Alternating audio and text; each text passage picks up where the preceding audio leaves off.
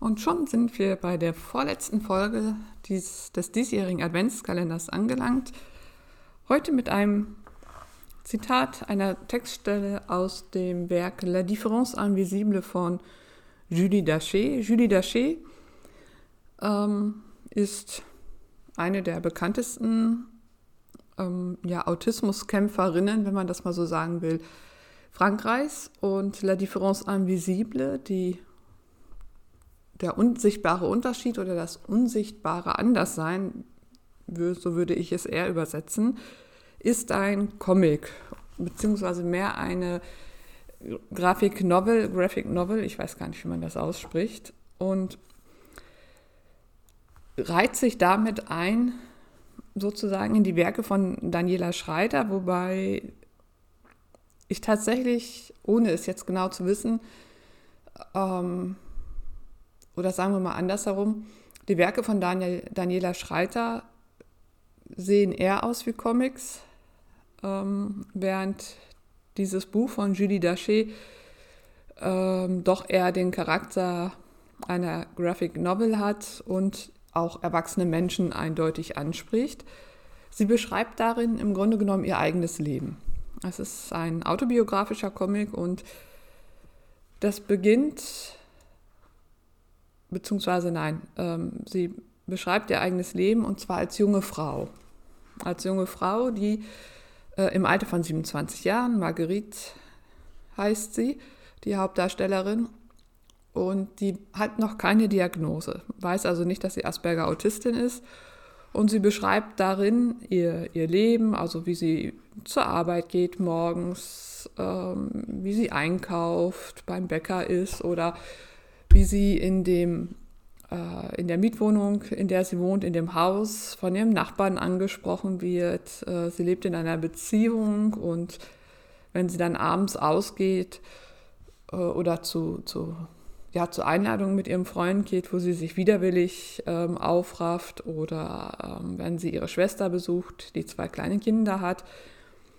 Und das ist ähm, wunderbar ähm, bildlich umgesetzt. Also es wird, wird einfach, ja, ne, in Bildern ganz klar umgesetzt. Aber äh, es findet ein wunderbares Spiel mit den Farben statt. Das heißt, der Comic ist im, äh, die Grafiknovel ist im Großen und Ganzen so schwarz-weiß gehalten. Und alles, äh, schwarz-weiß, Grautöne und alles, was ähm, die Sinne reizt, die Sinneswahrnehmung ähm, reizt, das ist in Rot hervorgehoben. Und so kann man ganz schnell erkennen beim Durchblättern, äh, wann sich Marguerite auch in einem Overload befindet, wann also zu viele Reize sind. Und das wird dann eben auch lautmalerisch dargestellt, zum Beispiel, wenn ähm, die Kollegen kommen dann ähm, sieht man die, die Schuhsohlen, ne, so, so High Heels und Absätze, die über, die über den äh, Boden gehen und dann steht da eben auch ne, Geräusch, Geräusch ähm, oder die Uhr, tick, tack, tick, tack oder jemand tippt etwas, ne, tap, tap, tap. Also das ist alles lautmalerisch auch beschrieben und immer in Rot. Und so kann man tatsächlich sehen, wird tatsächlich sehr gut hervorgehoben, was macht eigentlich hier Krach oder wo sind ähm, äh, visuelle Reize, die wirklich überfordern. Das ist für nicht autistische Menschen äh, oder für Menschen, die eben nicht so reizempfindlich sind, sofort auf den ersten Blick erkennbar und das ist äh, finde ich wirklich total klasse. Und wenn Sie zum Beispiel früh morgens zur Arbeit geht, weil sie gerne die Erste ist, um wenigstens ein wenig in Ruhe arbeiten zu können, dann ist alles in, äh, in Grautönen gehalten, nur ihre Schuhe, die sind rot. Das heißt, die äh, verursachen ein, ein Geräusch. Ja, und wenn es dann zu viel wird, dann ist irgendwann auch eine ganze Seite in Rot. Dann aber irgendwann wird klar, irgendwie, hm, sie kommt ja mit dem Ganzen nicht mehr klar und begibt sich dann irgendwann ähm, doch mal auf die Suche in psychiatrische Behandlung. Und ja, das Ergebnis ist, sie ist Asperger-Autistin und mit der Diagnose äh, ändern sich die Farben aus dem Grau. Äh, ja, aus dem Grau wird Farbe, also entstehen die natürlichen Farben. Und zwar ähm, je mehr sie sich mit der Diagnose ja, anfreundet, sie akzeptiert und sich selbst akzeptiert. Also dieser Prozess wird auch über die Farben dargestellt. Und das macht das, also das finde ich, ist äh, einfach total genial ähm, dargestellt. Und dann komme ich jetzt auch eben zu der Textstelle, die, die sich ziemlich am Ende des Buches befindet. Und bevor ich die jetzt vorlese, das Buch ist natürlich klar auf Französisch, aber es gibt es auch in englischer Übersetzung. Und es lohnt sich auf jeden Fall, auch wenn ich denke, das Schulenglisch wird dafür reichen, weil eben ganz viel über die Bilder transportiert wird. Ähm, man könnte das, gut, natürlich würde das Buch verlieren, wenn man den Text nicht versteht. Aber allein über die Bilder ist eben sehr viel zu erkennen.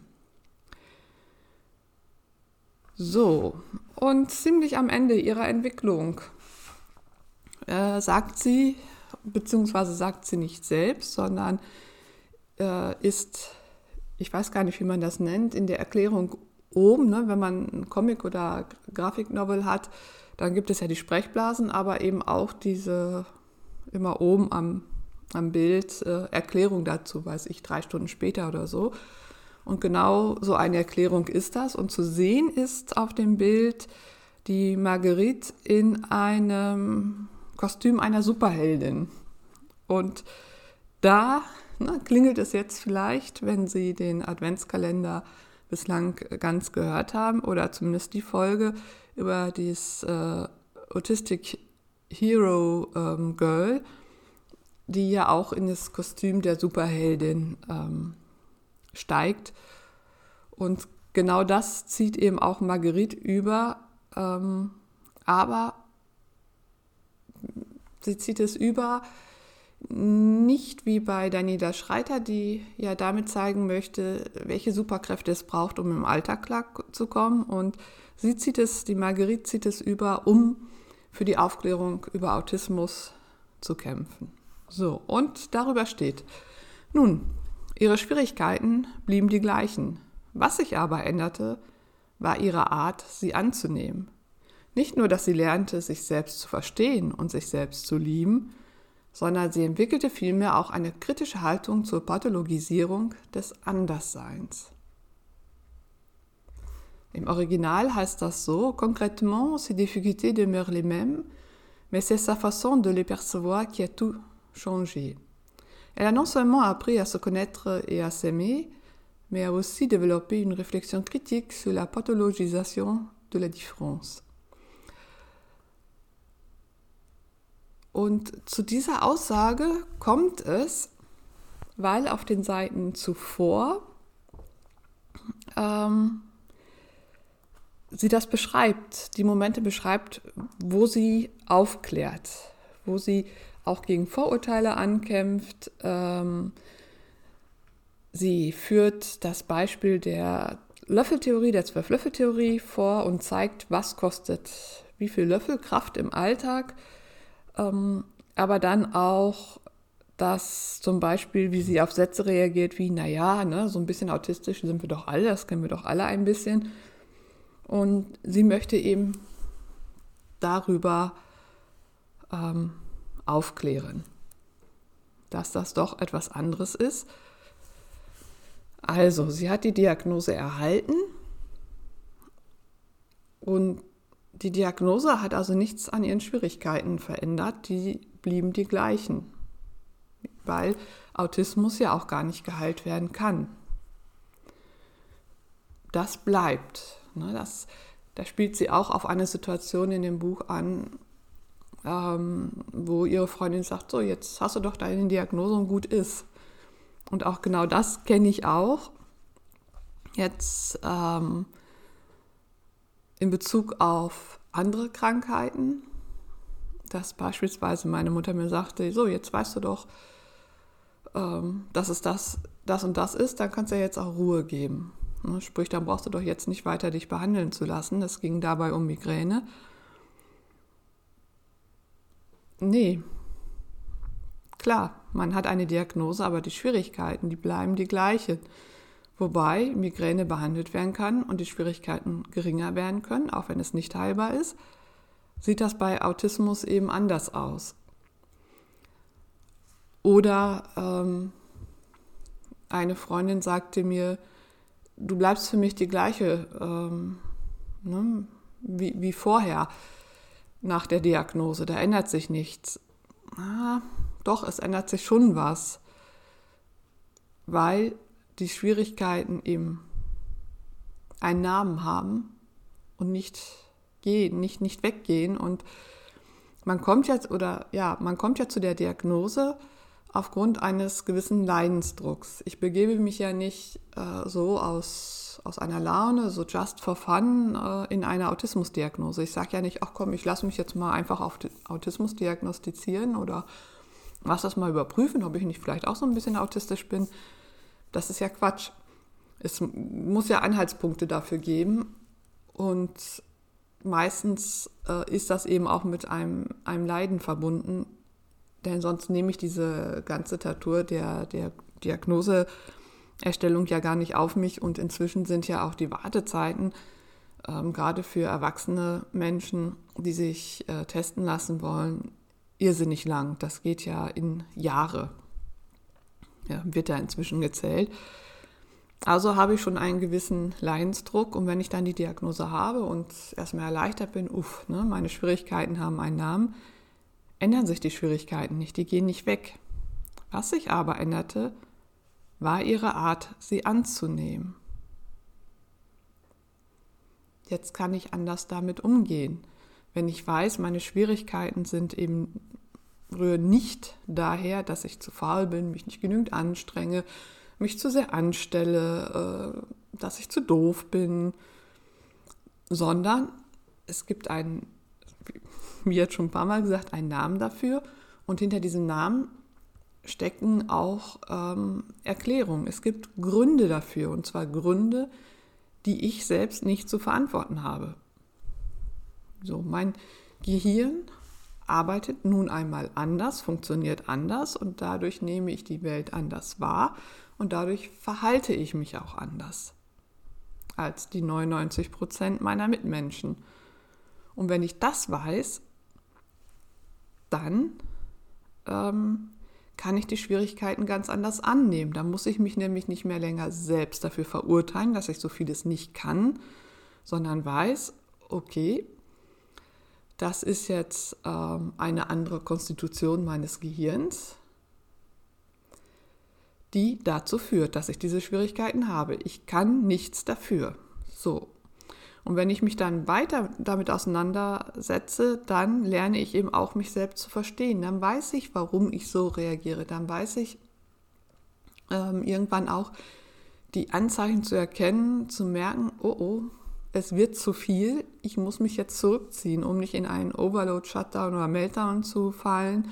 Oder wenn ich ähm, die nächsten Tage plane, zu wissen, okay, da stehen, äh, steht ein Termin an dass ich dann ähm, vorher und nachher entsprechend äh, freie Tage einplane, dass ich mir die Wochen nicht zu voll packe.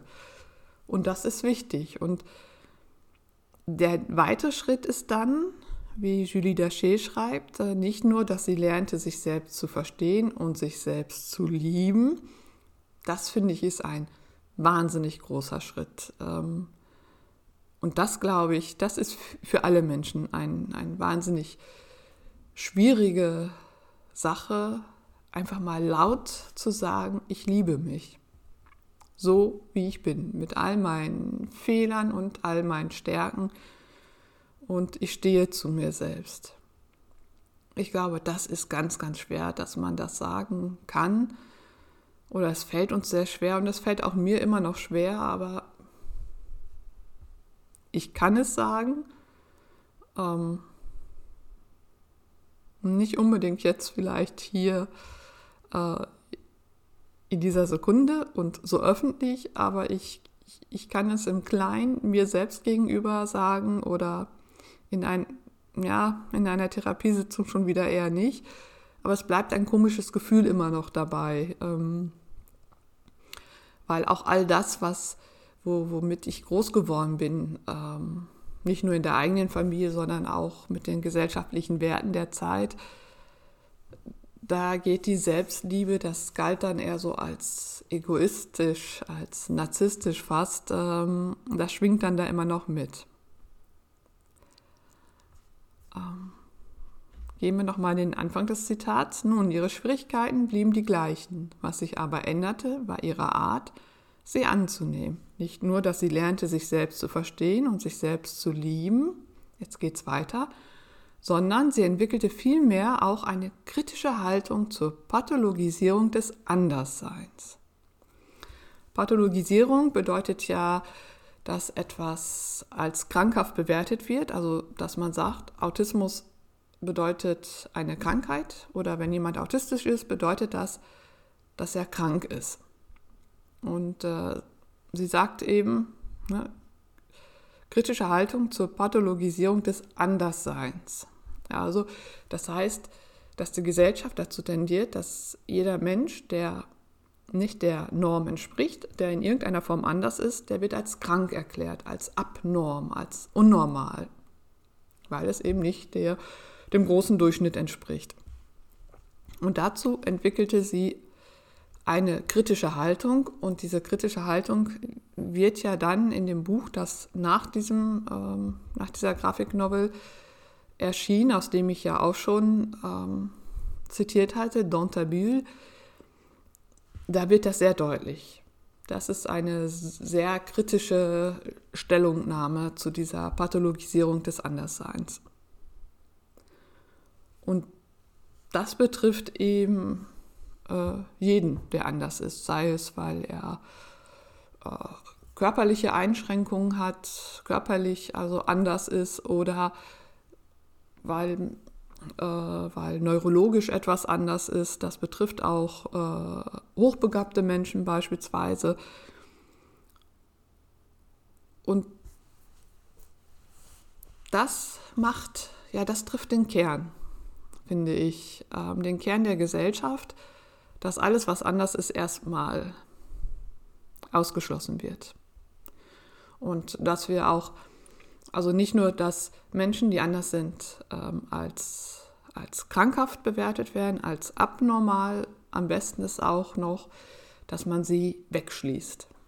Dass man sie gar nicht sieht, dass man nicht äh, mit ihnen, dass man nicht ihnen und ihrem Anderssein äh, sich gegenüberstellen muss und vielleicht nämlich dann auch, wenn ich mich mit dem Anderssein beschäftige, mein eigenes Sein hinterfragen muss.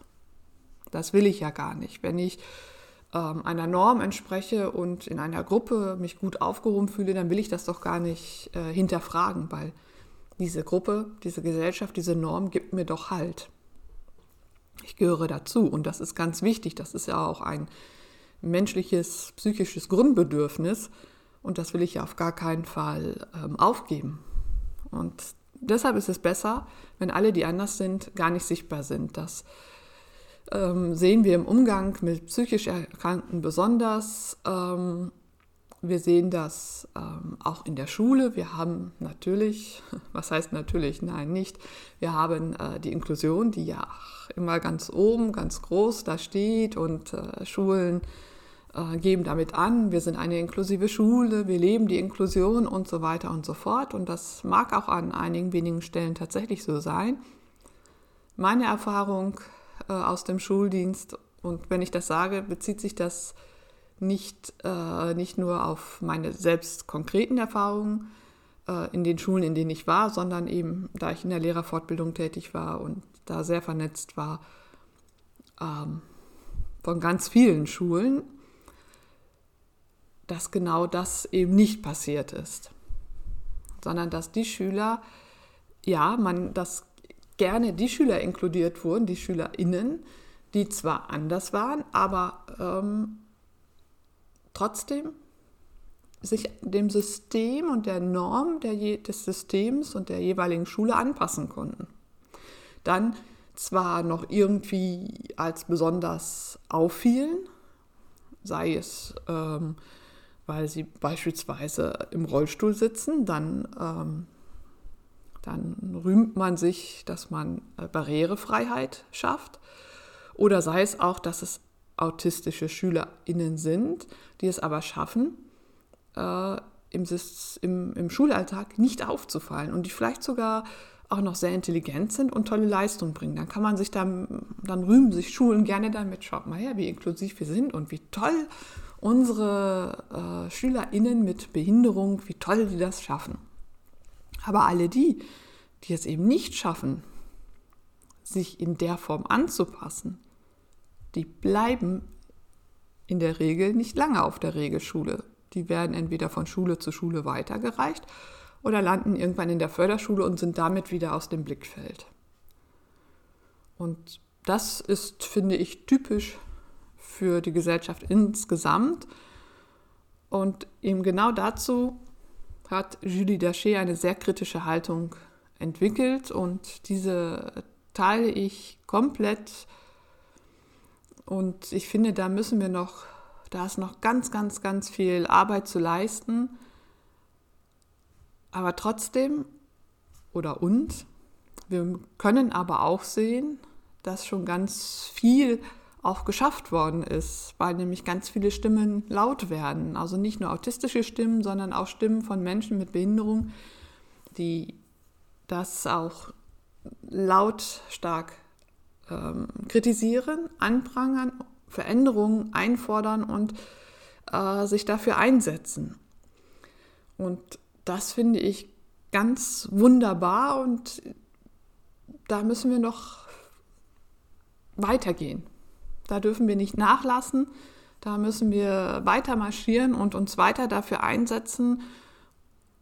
Und für mich heißt das im Grunde genommen, dass wir uns emanzipieren von der Norm, von diesem absoluten der Norm, dass das, was als normal gilt, dass das absolut ist und alles, was abweicht, was anders ist, muss als solches auch benannt werden. Da fragt man sich ja, das habe ich ja in der Folge, wo es um das äh, Normalsein geht, braucht die Gesellschaft diese normale, in Anführungszeichen normierte Mehrheit, das Anderssein, um sich ihrer selbst zu vergewissern? Und da gibt es von Julie Daché auch ein wunderbares Wort, das ist die Normopathie. Und damit meint sie, dass das krank macht, dass, dass dieses Absolutsetzen von der Norm, der Normalität und dieses Sucht nach, ich möchte normal sein. Im Rahmen des Normalseins möchte natürlich jeder individuell sein und man will nicht gleich sein, aber doch ähm, ne, zu dieser großen Masse der, des Normalen, in Anführungszeichen, zu gehören, dass das so eine Besessenheit ist. Und das bezeichnet sie als, dass das krank ist, krankhaft, Normopathie. Ne? Die, also das, der umgedrehte Blick, nicht die Pathologisierung des Andersseins, sondern die Pathologisierung dieser Besessenheit nach einer Norm. Und wenn, äh, wenn wir mal gucken, wenn wir einen Blick in die, ähm, in die Bewegung des Feminismus äh, werfen ähm, und auch auf zurückgehen mal auf Simone de Beauvoir beispielsweise, ne, die eben sagt, die Frau äh, existiert ja nur als, als, als Gegenstück zum Mann, als das andere vom Mann, ne, das andere Geschlecht. Also nicht eigenständig als Mensch, sondern nur in der Abweichung vom Mann. Und das kann wir natürlich noch weitergehen. Ähm, zumindest hier in Deutschland sind ja, ist ja unsere Sichtweise eben auch, die geht vom, von der männlichen Sichtweise aus. Das kann man an ganz vielen Beispielen darstellen. Darum soll es jetzt aber nicht gehen. Es ist die Sichtweise von weißen Menschen und es ist die Sichtweise von nicht autistischen Menschen, also von neurotypischen Menschen. Und da fehlen eben ganz, schon allein diese kleine Aufzählung. Ne? Wir haben also da die Frauen, wir haben alle Menschen, die nicht weiß sind, ausgeschlossen und auch alle Menschen, die nicht dem Neurotypischen entsprechen. Und da lässt sich noch mehr hinzufügen, aber allein nehmen wir diese drei Gruppen, da fehlen ganz, ganz wichtige Perspektiven und ähm, zentrale, ja, da ist die Welt, die Menschheit unvollständig. Und deshalb ist es wichtig, dass wir weiter unsere Stimmen erheben und äh, dafür kämpfen, gehört zu werden, wahrgenommen zu werden, ernst genommen zu werden und Veränderungen herbeizuführen, damit es eben Menschen, die anders sind, ähm, gar nicht mehr am Ende gar nicht mehr als anders wahrgenommen werden, dass es das nicht braucht, dass eine Gesellschaft das nicht braucht, ähm, zu sagen, ach, wir sind die Mehrheit und die anderen sind anders, so in der Art, wir sind die Guten und ihr seid die Schlechten und dass die Andersseienden nicht an den Rand gedrängt werden und dass es diese ganzen Label, die es so gibt, Etikettierung, gar nicht mehr braucht. Ich weiß nicht, ob wir jeder hinkommen werden, aber ein Ziel und daran glaube ich, dass das möglich ist, ist, das Anderssein und die Andersseienden mehr ins Zentrum zu rücken, um genau diese, diese Kluft, diese Mauer zwischen äh, wir und ihr aufzubrechen und eine Gesellschaft zu schaffen, in der es normal ist, dass jeder anders ist und dass wir aber alle Menschen sind und dass das unser alles dass es das ist, was uns im Kern verbindet und uns ausmacht. Und wie es der Joey auch in einer der vorherigen Folgen gesagt hatte, ich wünschte mir, oder was die Menschen mehr über Autismus wissen sollten, dass wir Menschen sind. Genauso wie ihr. Und dass uns mehr, dass wir mehr gemeinsam haben, als uns unterscheidet. In diesem Sinne, bis morgen, Ihre Stefanie Mehrwalter.